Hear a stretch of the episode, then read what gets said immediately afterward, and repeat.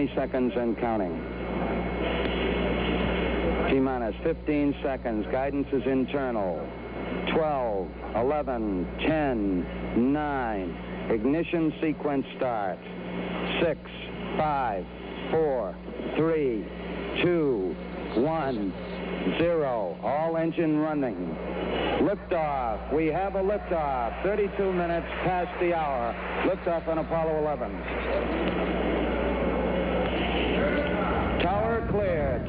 we got a roll program. Neil Armstrong reporting the roll and pitch program, which puts Apollo 11 on a proper heading.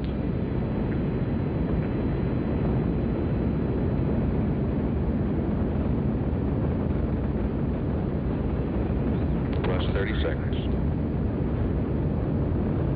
Roll complete and pitches program.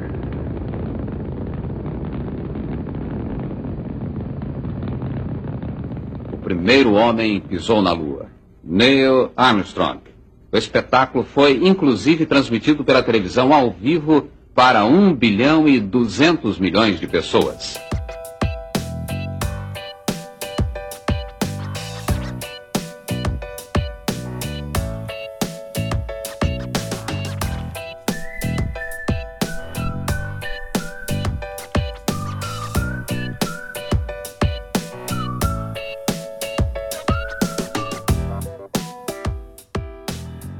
E aí, galera, tá começando mais um setcast. Sou o Fabrício, o Nauro e o Andrei. Estão aqui pra gente discutir hoje sobre o programa Apollo e teorias da conspiração. Então, pessoal, começando aí, então, queria deixar alguns avisos paroquiais aí para o pessoal. Agora a gente tem um e-mail, então o pessoal que quer entrar em contato com a gente, mandar reclamações, podem mandar para o setcast.gmail.com. Pode mandar, a gente não vai ler. Nós estamos no SoundCloud, no Spotify, no Stitcher e em breve no iTunes, dependendo só da aprovação da Apple por enquanto. Manda e-mails, fala que você gostou do programa, pode corrigir a gente se precisar. A gente vai, vai dar uma lida nos e-mails e, e citar aqui no programa se a gente achar interessante. Então, pessoal, nesse episódio a gente vai falar um pouco sobre lançamento de nave, sobre como chegar em órbita, o que, que é órbita, o que, que não é, sobre a, as missões Apollo 11, 12, como, como que aconteceu algumas coisas, alguns fatos e teorias da, da conspiração, né? Que é o principal tema que todo mundo diz que o homem nunca foi na Lua na Apollo 11, que nunca pisou lá e que era só um, um filme de estúdio.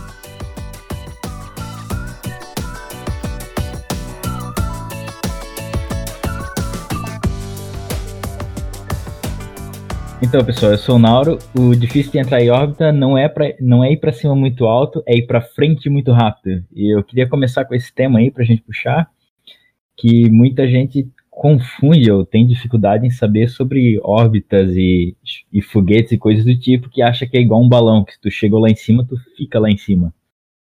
Não, então, eu acho que é exatamente é, essencial falar disso é, e, e que ele faz parte do programa de exploração espacial e tal, e também, é, como as pessoas não entendem disso, elas acham que é fácil e tal, é, isso acaba ajudando na imaginação delas na questão da conspiração e tudo mais. Mas é, tem uma coisa, tem teorias e conceitos muito mais complexos do que a gente normalmente pensa, e para o espaço é bem difícil e bem caro. É, eu só para só para dar introdução o quão difícil, caro e trabalhoso é para ir para o espaço, considerando ali a Estação Espacial Internacional, né? Ela está só a 340 km de altura, o que não é tanto assim, apesar de ser alto, mas ela está 27 mil quilômetros indo para frente, então tu tem que gastar muito, muito, muito combustível, muita energia para botar ela a 25, 27 mil quilômetros para não cair, né? Porque basicamente entrar em órbita é tu tá sempre caindo em direção ao planeta ou ao corpo e tu tá, tá sempre errando o chão. Alguém tem uma boa analogia para desenhar, para descrever a, como é que funciona a gravidade? Quê? uma analogia para descrever como funciona a gravidade. Eu uma vez eu, eu, eu vi uma explicando que é o seguinte: imagina que tu estenda um, um, um lençol né, e deixa ele bem esticado. E daí tu pega uma bola de, de, de boliche bem pesada e coloca ela ela dentro, assim, bem no meio. Ela vai fazer um tipo um buraco, assim. Então, tu pensa agora uma bolinha de gude, tu pega e coloca ela bem longe da, da, da bola de, de boliche e solta ela. Ela naturalmente vai cair na direção da bola grande. Se tu, só que se tu pegar ela e jogar girando assim, tipo, gi, como se ela girasse muito rápido em volta da bola grande, ela não vai cair. Ou até ela perder velocidade, ela vai cair.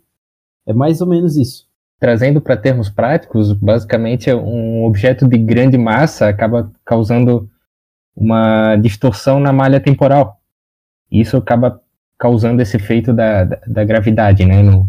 Tu poderia pegar, tipo, uma, um, uma cordinha e, um, e uma com uma bola na ponta e começar a girar. Se tu girar devagarzinho, ela vai ficar próximo do, do, da tua mão. Se tu girar rápido, ela vai tender a ficar longe. Então, ela tem que girar rápido em volta do objeto para que ele consiga se separar e ficar longe do, do, do, do coisa e não ser atraído mais pela, pela gravidade, anular a gravidade. Uma coisa também legal de puxar em relação ao assunto é que meio que Einstein que proporcionou a GPS e coisa do tipo, né? Porque, como o Andrei falou ali, que a, a bola não distorce só o espaço, mas ela distorce o tempo também. E satélites de GPS, se, tu, se a gente nunca tivesse, se Einstein nunca tivesse existido e nunca mostrado como o tempo ele é influenciado por isso tudo, os satélites de GPS eles iam errar por metros todos os dias até que é, a localização fosse impossível de, de acontecer. Então, meio que os cálculos de Einstein mostraram, não, ó, o tempo passa diferente num satélite do GPS, que passa diferente na Terra, tu tem que levar isso em consideração também, devido à alta velocidade, devido à distância do planeta, e para calcular exatamente a posição deles e ter uma localização boa, eu acho. É interessante Agora, isso. falando sobre custo de, de envio, é, mais ou menos um quilo custa 27 mil dólares é, para ser colocado em órbita. Isso contando tudo, né? Então é algo bem caro e, e também, como a gente já falou, difícil de fazer. É, eu acho que a gente tem azar da, do planeta Terra, ele, ele, ele é um planeta no sistema solar, eu acho que a gente poderia considerar ele difícil de, de tu escapar da, da, da gravidade, né? Em, em relação, por exemplo, por exemplo, Marte, que é um pouquinho mais fácil, ou ou mesmo a Lua, que também é absurdamente mais fácil escapar da, da gravidade da Lua. Também a questão da atmosfera terrestre não, não ajuda muito. Isso torna o, o, o, qualquer programa espacial na Terra absurdamente caro e até pouco tempo é, era só privilégios de, de governos, né? Agora que está começando a, iniciativa privada a elaborar foguetes e, e, conseguir botar algumas coisas em órbitas, mas mesmo assim, mesmo a SpaceX, por exemplo, tem muito, muito, muito contrato com a NASA, é, muito investimento do governo para poder fazer acontecer. É algo muito caro e muito difícil. Então, você imagina também o programa Apollo, é, finalzinho da década de 60, né? É, imagina o quão caro foi naquela época, né? Que não, não, não se tinha tantos recursos como a gente tem hoje até. É, estimativas assim, fazendo é, a correção monetária do dinheiro da época, daria hoje mais ou menos uns 132 bilhões de dólares ou 425 bilhões de reais. 7% do PIB brasileiro.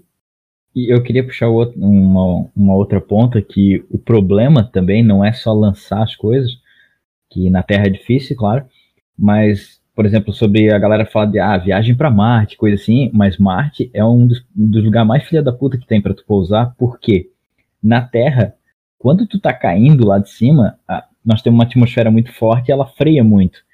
Na Lua, tu não tem atmosfera, então a gravidade é baixa e tal, tu consegue frear com, com, com propulsores e coisas do tipo. Marte é o pior dos dois mundos, porque ele tem uma atmosfera, a atmosfera avacalha com o pouso, mas não o suficiente para te frear como se fosse na Terra. Então, tipo, Marte é o, é o, é o mais difícil de tu pousar entre Terra, Lua e, e Marte. Outro detalhe que eu queria comentar sobre também é que a gente vê a decolagem lá do, do, do Cabo Canaveral e o foguete sai retinho, né? Daí a gente tem a impressão de que ele vai reto lá em cima. Não, ele vai até certo ponto em linha reta, depois ele inclina e vai totalmente lateral à, à terra para ganhar velocidade lateralmente e não para cima. É, e isso é uma coisa muito louca que sobre as queimas, né?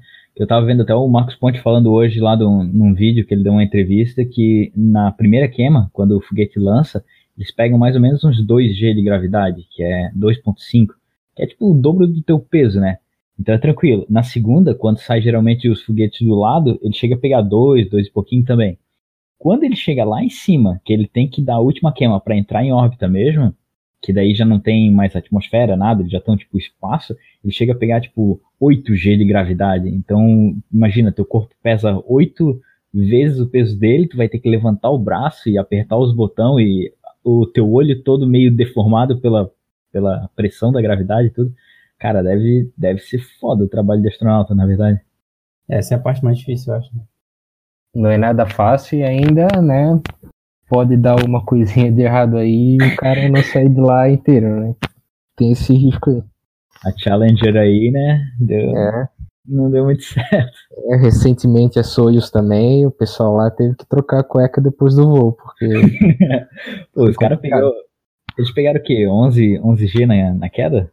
Uma coisa assim, né? é, não sei, só sei que a NASA mandou um comunicado que eles desceram é, em uma trajetória balística, né? Que em bom português é desceu igual uma pedra, né? Caiu igual um. Caiu igual uma pedra. Então, e aí, tipo, tantos anos de, de exploração espacial e, e tanta pesquisa que a gente tem, já tem nave pelo sistema solar todo, e nós ainda temos aquela que o homem nunca foi na Lua. É, eu, eu acho que essa teoria da, da conspiração, é, é, como qualquer teoria da conspiração, na verdade, é, ela vem muito do, de um- uma falta de conhecimento do assunto é, por parte das pessoas, né? É, O fato da- das pessoas não conhecer muito sobre exploração espacial, sobre a Guerra Fria, sobre a, a corrida armamentista, é, sobre física também, é, acaba que as pessoas têm uma, uma opinião um pouco distorcida sobre, sobre o que realmente aconteceu, né? E eu vi recentemente uma pesquisa que eu acho que cabe aqui também, que pessoas que compreendem o que é a teoria da evolução têm mais chances de acreditar na teoria da evolução. Então, na verdade, não é que as pessoas são, é, são, são gostam de ser do contra, na verdade, talvez elas não entendam o que ela, o que está sendo proposto para elas, né? E eu acho que, é, que é, o fato do homem ter ido à Lua, eu acho que é um pouco disso, assim, as pessoas não, não compreendem a física da, do, do, do que é um corpo lunar, como, como, como é a atmosfera na Lua, isso acaba gerando um milhão de, de, de explicações diferentes e teorias que não fazem menor sentido, né? Então, ah, o, primeiro, o primeiro ponto da, da teoria da conspiração, que é o mais clássico, eu acho, seria o da bandeira tremulando, né? A bandeira tremulando, eu acho que é o. Ele sempre diz, ah, se não. Se não ninguém nunca foi na lua, a bandeira não podia tremer quando o cara plantou ela no chão. Alguém quer falar Não sobre tem isso? gravidade, não tem vento, é aquela coisa toda, né? A gravidade. É, é, gravidade tem, né? Não tem, tem, mas tem não, não tem vento. Na Quem que verdade, eu sobre- confundi gravidade com, com atmosfera. Ó, já demonstrou falta de conhecimento total aqui. Né? Está demitido. Está demitido desse. Deus, calma, calma, rapaz. Só confundir o termo. É, a, bandeira, a bandeira, na verdade, ela não tremulou, né? Se tu for ver, for ver ali os vídeos, ela estava estável. O que, o que acontece é que né, em alguns momentos onde eles estavam colocando ela, é, dava essa impressão de que ela estava tremulando, mas é, em alguns outros vídeos é bem possível tu ver que é, quando eles deixam ela, quando eles param de mexer nela e saem de perto dela, ela fica imóvel, que é o jeito que ela deveria ficar. E lógico, né, tem uma haste ali dentro dela que segura ela para ela ficar naquela posição bonitinha, igual uma bandeira que a gente imagina uma bandeira numa atmosfera terrestre, né? Mas como lá é diferente, então eles colocaram essa haste ali para poder tirar foto, ficar bonitinho e tal. É, e eu vi até que nem eu sabia. e eu vi até que em outras missões é, outras pessoas foram lá e, e chegaram a mexer também nessa bandeira para, enfim, não sei, tirar novas fotos, não sei. E Ah, a tipo, outra coisa que eu, gostaria, que eu gostaria de comentar, que é, então por que, que o ser humano nunca voltou na Lua? É, Hum. Eu acho que, na verdade, as pessoas estão bem mal informadas, na verdade a gente voltou na Lua. O programa Apollo não foi só uma missão à Lua, eu acho que as pessoas en- entendem que foi o Buzz Aldrin e o Neil Armstrong só e depois nunca, nunca ninguém foi. É, mas teve uma série de, de missões, são nove missões com 36 astronautas. Eu acho que nem todas delas é, foram bem sucedidas, algumas eu acho que foram só de, de, é, de órbita lunar e nem todas tiveram pessoas de fato andando, caminhando na Lua, mas foram nove missões e 36 astronautas. E, cara, eu acho isso um número razoável para te perder o interesse, dizer, não, acho que a gente não precisa mais ir lá mesmo porque a gente já foi bastante, né? Tu sabe dizer se os 36 chegaram a pisar na Lua de fato? Não, não sempre ficava um na, na cápsula. É, e teve algumas missões que eles não conseguiram chegar, algumas missões que não, não, não aconteceram e que eles voltaram sem, sem o pouso, né? Então não, não, não, não foram exatamente os 36, mas eu tô vendo aqui, vou ver se consigo essa informação rapidinho. 12 ah, pessoas, 12 ah, pessoas pisaram no solo da Lua. A Apollo 13 deu muita, muito problema, né? Também. A Apollo 13 foi famosa pelo, pela quantidade de erro que deu. E também, tipo, muita gente diz que aquilo foi gravado, né? Que foi tudo um estúdio e tal. Mas sim, é que foi gravado pelo Stanley Kubrick e como ele é um cara que ele gosta muito de fidelidade, ele gravou na Lua mesmo. Mandou os caras para lá para gravar no solo é, Então, na verdade, essa ideia de, de gravação, eu acredito que ela é mais no sentido assim, como elas, elas querem acreditar que a gente não foi, elas inventam de que foi gravado lá. Mas eu acho que não tem nada muito, a não ser aquele negócio da estrela, de que não aparece estrela na filmagem, é, que corrobora essa teoria de que foi filmado na Terra. É, eu, eu acho que se foi filmado pelo Kubrick, eu acho que seria bem legal, porque foi o único filme bom que ele teria feito, né? Então. Pô, cara, 2000 aí, o Odisseia Agora, e-mail, e-mailzinho, inauguração do, do e-mail pelos fãs do Kubrick agora. Não, mas, mas o ninguém é fã do Kubrick, cara, mas enfim. É... Cara, no espaço foi bom pra dormir, cara. Tirar o cochilo. É, pô, show de bola, né? Pra, pra dormir enquanto dirige, então é uma beleza. pois é, eu Andrei, mas o que que tu acha da, da luz? Porque tinha sombra para todo lado lá, né? É, então, eu acho que o pessoal que fala muito da, das sombras e tal, comenta como, como se as sombras fossem artificiais, é, eu acho que o pessoal não, não sai muito na rua e não entende muito bem como sombra funciona, né? Mas é, tem tudo aquilo de, de que, pô, os caras da NASA, eles são selecionados das melhores universidades do mundo, tem as melhores notas em física e, pô, os caras não vão saber como é que uma sombra funciona. Né? O Zezinho lá da padaria, ele sabe mais de, de, de física e de iluminação do que os caras da do que os caras da NASA. E, pô, se pegar um filme de 69, os caras os caras que faziam o filme lá naquela época já manjavam pra caramba de de, de iluminação, né, cara? Já faziam. Hum. Já tinham alguns efeitos de iluminação bem legal e já sabiam como não, não, não colocar sombras de, de tripé e, e sombras da câmera no, na filmagem, né? Então acho que imaginar que, que eles cometeriam um erro tão básico assim é, é bem, é bem estranho. Além do mais também que é, o que algumas pessoas não, não sabem é que no pouso é, tinham refletores também. É, para facilitar as grava a gravação na Lua, no caso, né? É, existiam refletores, refletores também no, no, na nave que pousou e alguns refletores instalados também. Então isso acaba criando outras sombras, né? Porque se tu tem mais de uma fonte de luz, então é natural que, que tenha outras ilumina outras outras sombras. E também eu acho que tipo se esses erros assim que todo mundo diz meu, esse erro é muito básico da da sombra da, da bandeira tremulando, os russos, que eram os caras mais interessados naquela época de mascarar os Estados Unidos, a ganhar a Guerra Fria, eles iam ter olhado isso naquela época e falado, mano, vocês estão zoando comigo, tá ligado? Os, os russos, eles teriam, meu, russo não, que naquela época era a União Soviética, mas os caras teriam destruído os Estados Unidos com uma mentira tão simples de desmascarar. Eles são os mais interessados em toda, em toda essa desmascaração que haveria. Né? Claro. E também tem o esquema de que o pessoal dos Estados Unidos e tal deixaram muito equipamento lá na Lua, né? Um dos que eu acho mais legal é o, aqueles espelhos refletor, que eles deixaram, não sei se foi um ou três, e as pessoas conseguem apontar, as pessoas não, geralmente laboratório, coisa assim, consegue apontar um laser para a Lua, e esse laser ser refletido no espelho, tu capta de volta essa informação, tanto que foi um, um dos métodos que eles usaram para medir a distância da Lua na Terra com muita precisão e tal. Foi utilizar o, o espelho, ver que a luz demora um segundo lá para chegar na Lua, os 360 mil quilômetros.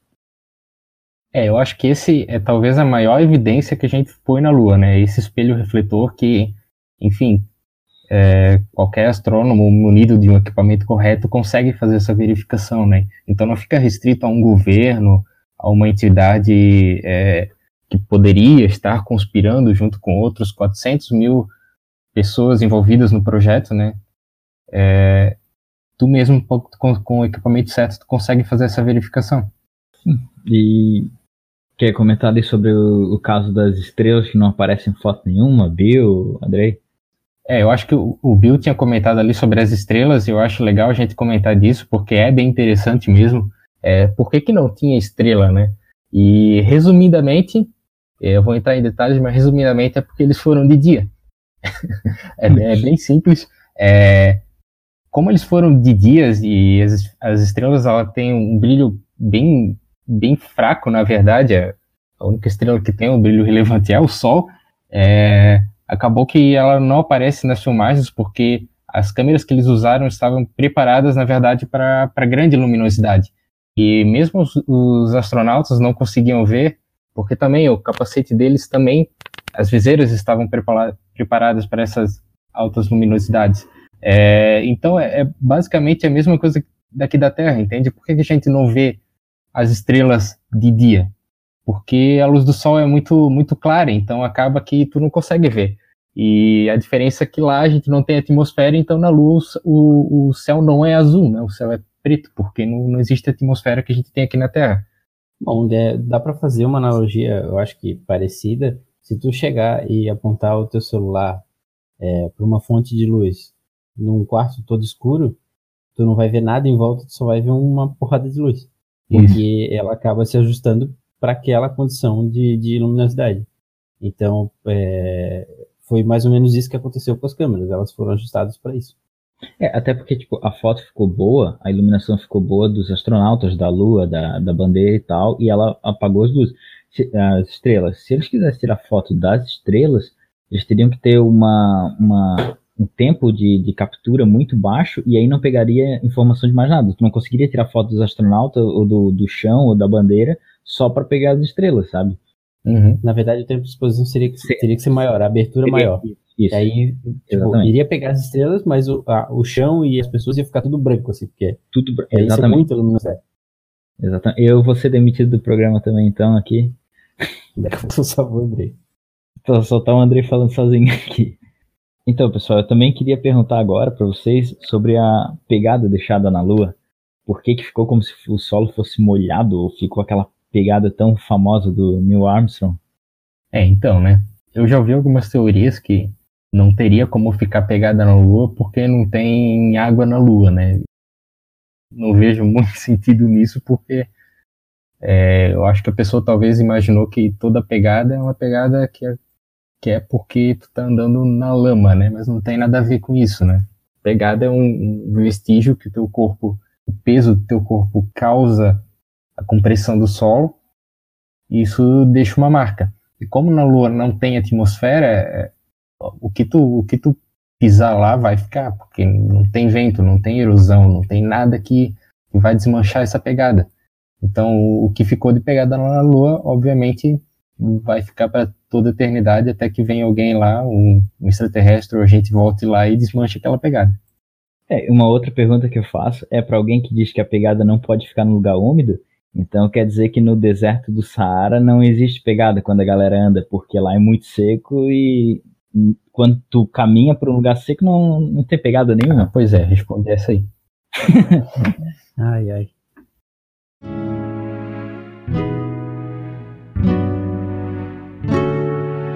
Eu queria levantar um ponto que é legal, que é sobre a, a Lua ter trítio, né? Que é provavelmente, na real, e trítio ele é uma ele é uma forma de hidrogênio com três, três nêutrons, dois ou três nêutrons, não tenho certeza, mas ele é, ele é muito bacana porque é um, um dos combustíveis que poderiam ser usados para uma fusão nuclear ou uma coisa assim, e na Terra ele é muito raro. E na Lua é um, um local que tem muito porque o Sol bate direto lá, etc. Então talvez a Lua pudesse ser um ponto onde pudesse ser extraído algum tipo de combustível para uma nave para Marte ou para mais distante, como se fosse um posto de gasolina, o Ipiranga do espaço, Ipiranga do Sistema Solar. E a gente poderia talvez minerar a Lua no futuro para extrair algum material, algum metal, alguma coisa assim que a gente não tem aqui na Terra, ou não tem em muita abundância. Então, eu acho que vale a pena um investimento na, na pesquisa, pra, até para avançar, para ir para outros lugares, ou coisa assim. Só que hoje, hoje essa tecnologia não é muito útil. Tipo, se a gente tivesse um monte de trítio aqui, a gente não conseguiria fazer muita coisa ainda. Mas quem sabe no futuro alguma coisa acho que isso cria a possibilidade de, de abrir um emprego novo chamado é, frentista espacial, né? O cara ele fica lá na frente com o chapeuzinho do Ipiranga lá, botando. Vai, vai encher o tanque, chefia. O, olhar óleo, água. É. Quer dar uma limpadinha no para-brisa, chefe? É um novo, novo emprego do século XXI, hein? certeza, tem que ver se os cartões do, do Ipiranga vão funcionar aqui, vão funcionar lá, tudo igual, né? Se a, é, a pô, dá, deve dar umas, umas milhas legais, né? Tu, tu ir até a Lua aí, deve, dar pra dar uns descontinhos massa aqui na Terra. 360 mil quilômetros aí, eu acho que é. dá, dá bastante. E outra coisa que eu. só sobre o programa Apollo, que eu acho legal, que meio que. até é um fato um pouco conhecido, mas é bacana, que o, o presidente na época eles não, não fizeram só um discurso de os caras voltaram para a Terra e ó, oh, são nossos heróis e tal, mas eles estavam preparando um discurso e estava tudo pronto para eles morrer na Lua. Então, se eles se desse alguma besteira, se a nave não voltasse, porque tinha muita coisa que não podia falhar. Eles já tinham todo um discurso pronto para passar ao vivo e tinha todo um ritual do tipo, ah, nós vamos desligar a comunicação, eles vão passar as últimas horas ou minutos lá na Lua sozinho e tal e eu fazer todo um, um, funeral como se fosse uma morte no mar, assim, sabe? Então é um, uma fase bem bacana que muita gente não era aquela coisa de todo mundo esperava que ia dar certo, até um, uma evidência que não foi filmado, gravado, porque se, se essa missão fosse toda gravada num estúdio, nunca teria sido preparado um discurso para esse tipo de coisa. Ninguém nunca teria pensado em, ah, vamos preparar para caso os caras não voltem. Eles iam voltar se fosse num estúdio, coisa do tipo. Mas é isso que eles querem que tu pense, Nora. Esse discurso ele foi criado depois, quando a gente desmascarou. É, é, falando ali sobre a União Soviética, é, mais tarde também, a União Soviética conseguiu algumas amostras lunares também, e elas batem com o que foi trazido do programa Apollo, são, são bem similares. É, algumas pessoas é, tem algumas teorias que dizem que, que, na verdade, essas pedras lunares elas foram obtidas da, da Antártica, e, mas, na verdade, elas datam de, de bem além de 600 milhões de anos, que é mais antiga de qualquer rocha encontrada na, no planeta Terra. Então, bem legal. E tem várias dessas rochas em vários lugares do mundo inteiro, já foi analisado por vários geólogos e não, não existe nenhum, nenhum artigo publicado em uma revista científica séria que contestem que essas pedras não são é, da Lua. Até porque na, na, na queima de, dessas pedras ou coisa. Ah, tá. Tu tá falando da Antártica do que já estava lá antes, né? Porque eu tô dizendo Isso. que se fosse um meteoro, alguma coisa vindo de fora, na própria queima, ou umidade do ar, ou tudo que aqui na Terra tem, que é um ambiente totalmente diferente da Lua, né? Então Isso. tudo que a gente tem influencia na própria amostra e tal. Então é, não, essa da Antártica, se eu não me engano, ela veio com, com detritos de algum meteoro que atingiu a Lua, se eu não me engano, né? Uhum. Ela veio do espaço e também é um, é um, objeto bem legal, mas que, né, tá no planeta Terra, não, não, não foi buscado da Lua. Só sobre pedra, meteoro e coisa assim também, na, na época da exploração espacial, aqui o Brasil recebeu de presente um pedaço da, de uma pedra que foi para a Lua. Ela tá em Bagé, no Rio Grande do Sul. E só que eu acho que é no museu, mas eu acho que ela eles tiraram de exposição pública depois que uma pedra parecida foi roubada e valia 5 milhões de dólares, alguma coisa do tipo. Então eles, não sei se hoje em dia ela está em exposição de novo ou não, mas são são tantas evidências, a gente tem tanta coisa que não tem como dizer que nunca existiu, que o homem não foi na Lua mesmo, que o que eu acho interessante são 5 mil fotos, né? Pô, um evento ser documentado com 5 mil fotos, cara, é, é, é muita, muita imagem. É, documentado por vídeo, 400 mil pessoas trabalhando no mesmo projeto e e todo mundo mantendo esse segredo muito bem guardado dessa maneira é algo que é difícil de acreditar. E o esquema do. E sobrepassar no cinturão do, do Van Allen. O, o cinturão do Van Allen que eu tô falando do metaleiro, né? Ele ia com um cinturão radioativo pelo show e todo Isso. mundo chegava perto. Não, brincadeira. Ele foi junto no foguete com, com o Neil Armstrong também, o Van Halen. Isso. Foi, foi tocando guitarra. Não, então, é sobre. Quer falar um pouco sobre a radiação, de como uma nave teria passado pelo cinturão e, e os caras não tivessem morrido tudo pela radiação, coisa assim, que isso é uma, uma, um questionamento que o pessoal levanta, né? Então, é, primeiro, acho que a gente poderia começar falando sobre o que é o cinturão de Van Halen, na verdade, né? É um cinturão de partícula carregado, né? Que eles ficam presos num, num, num, no campo magnético da Terra e eles ficam circulando a Terra. O cinturão de Van Allen é quando algumas partículas carregadas, principalmente vindo do Sol ou do espaço, elas chegam aqui na Terra. A gente tem essa proteção eletromagnética, que essas partículas não batem direto na gente, elas ficam presas num, num, num tipo. Na verdade, são dois anéis, né? Eles ficam ao redor da Terra e essas partículas ficam circulando por ali. E quando alguma coisa passa por ali, ela vai obrigatoriamente ser bombardeada por algum por essa radiação, por essas partículas que estão ali. É, então, é, a, a, a, espaçonave do, dos, dos, tripulantes da primeira missão Apollo, ela atravessou esse cinturão em apenas 30 minutos. Então, eles não ficaram tanto tempo é, sobre essa sobre essa radiação sobre essa radiação do, do cinturão de Van Halen. É, além disso, Van Halen, né? Van Halen é, Van Halen, não Van Halen, pô. Van Halen é o metaleiro. Isso. A nave estava protegida é, dessas, dessas radiações com uma carcaça de alumínio.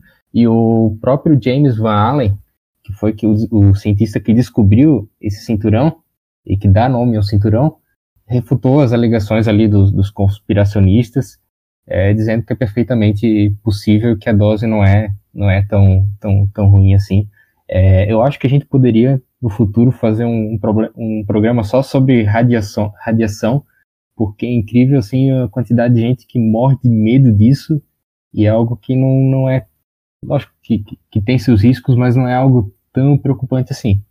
Só posso citar um ponto que tem uma diferença grande entre radiação ionizante e a não ionizante, que muita gente, como não sabe essa diferença, confunde tudo.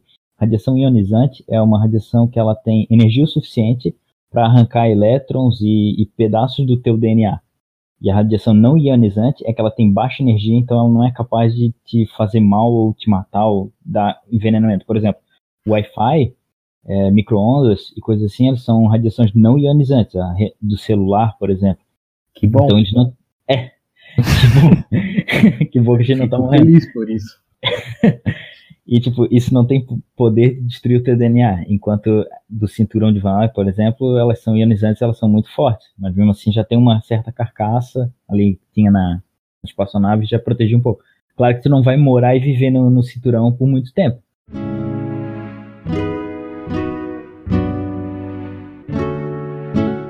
Bom, é, eu acho que também a gente pode falar dos motivos que a gente não foi mais para lá é que, assim, basicamente, bem resumido, a, a corrida espacial acabou, a gente, é, como a Guerra Fria teve fim e tudo mais, e toda a questão de que a gente já explorou lá, é, isso perdeu esse interesse e a gente, como já falou antes, foram nove missões, 36 astronautas, 12 pisaram efetivamente na Lua. A gente levou bastante coisa para lá, trouxe bastante coisa. É, e já, já deu, é isso. Ela, a Lua não tem muito mais coisa do que, do que a gente já viu. Então ela acaba não fazendo muito sentido. Pelo custo de levar coisas até lá e fazer essas missões tripuladas e tudo mais, não faz tanto sentido a gente ficar indo para lá e gastando bilhões, sendo que a gente tem um monte de problema bem mais importante para resolver aqui. A, a, ida do homem à Lua, ela teve um papel de, de provar a superioridade do, dos Estados Unidos e do capitalismo frente ao, ao, ao comunismo soviético, é, de, de, ter essa, essa prova de, de superioridade. Então, depois que, que os Estados Unidos conseguiu ir até lá, nenhum país se sentiu motivado para ser o segundo país a pisar na Lua, entende? É, não tem um, não tem muito motivo, não, não tem muito ganho com isso, né? Não, não vale um investimento tão caro para uma missão espacial. Também tem a questão de que a gente não parou é, de é, fazer estudos na Lua. A gente continuou mandando várias é, missões com robôs, com sondas e, e satélites que estão lá ainda e estão explorando e estão é, fazendo estudos para que a gente continue fazendo, é, descobrindo mais sobre a exploração espacial e sobre a Lua especificamente. Então, não, a gente não parou de ir totalmente lá e a gente não esqueceu a Lua. Um, des, um desses projetos é o Luna Recon, Luna Recon, Luna Reconnaissance. Oh, yeah. Vou, vou aqui. LRO, pronto.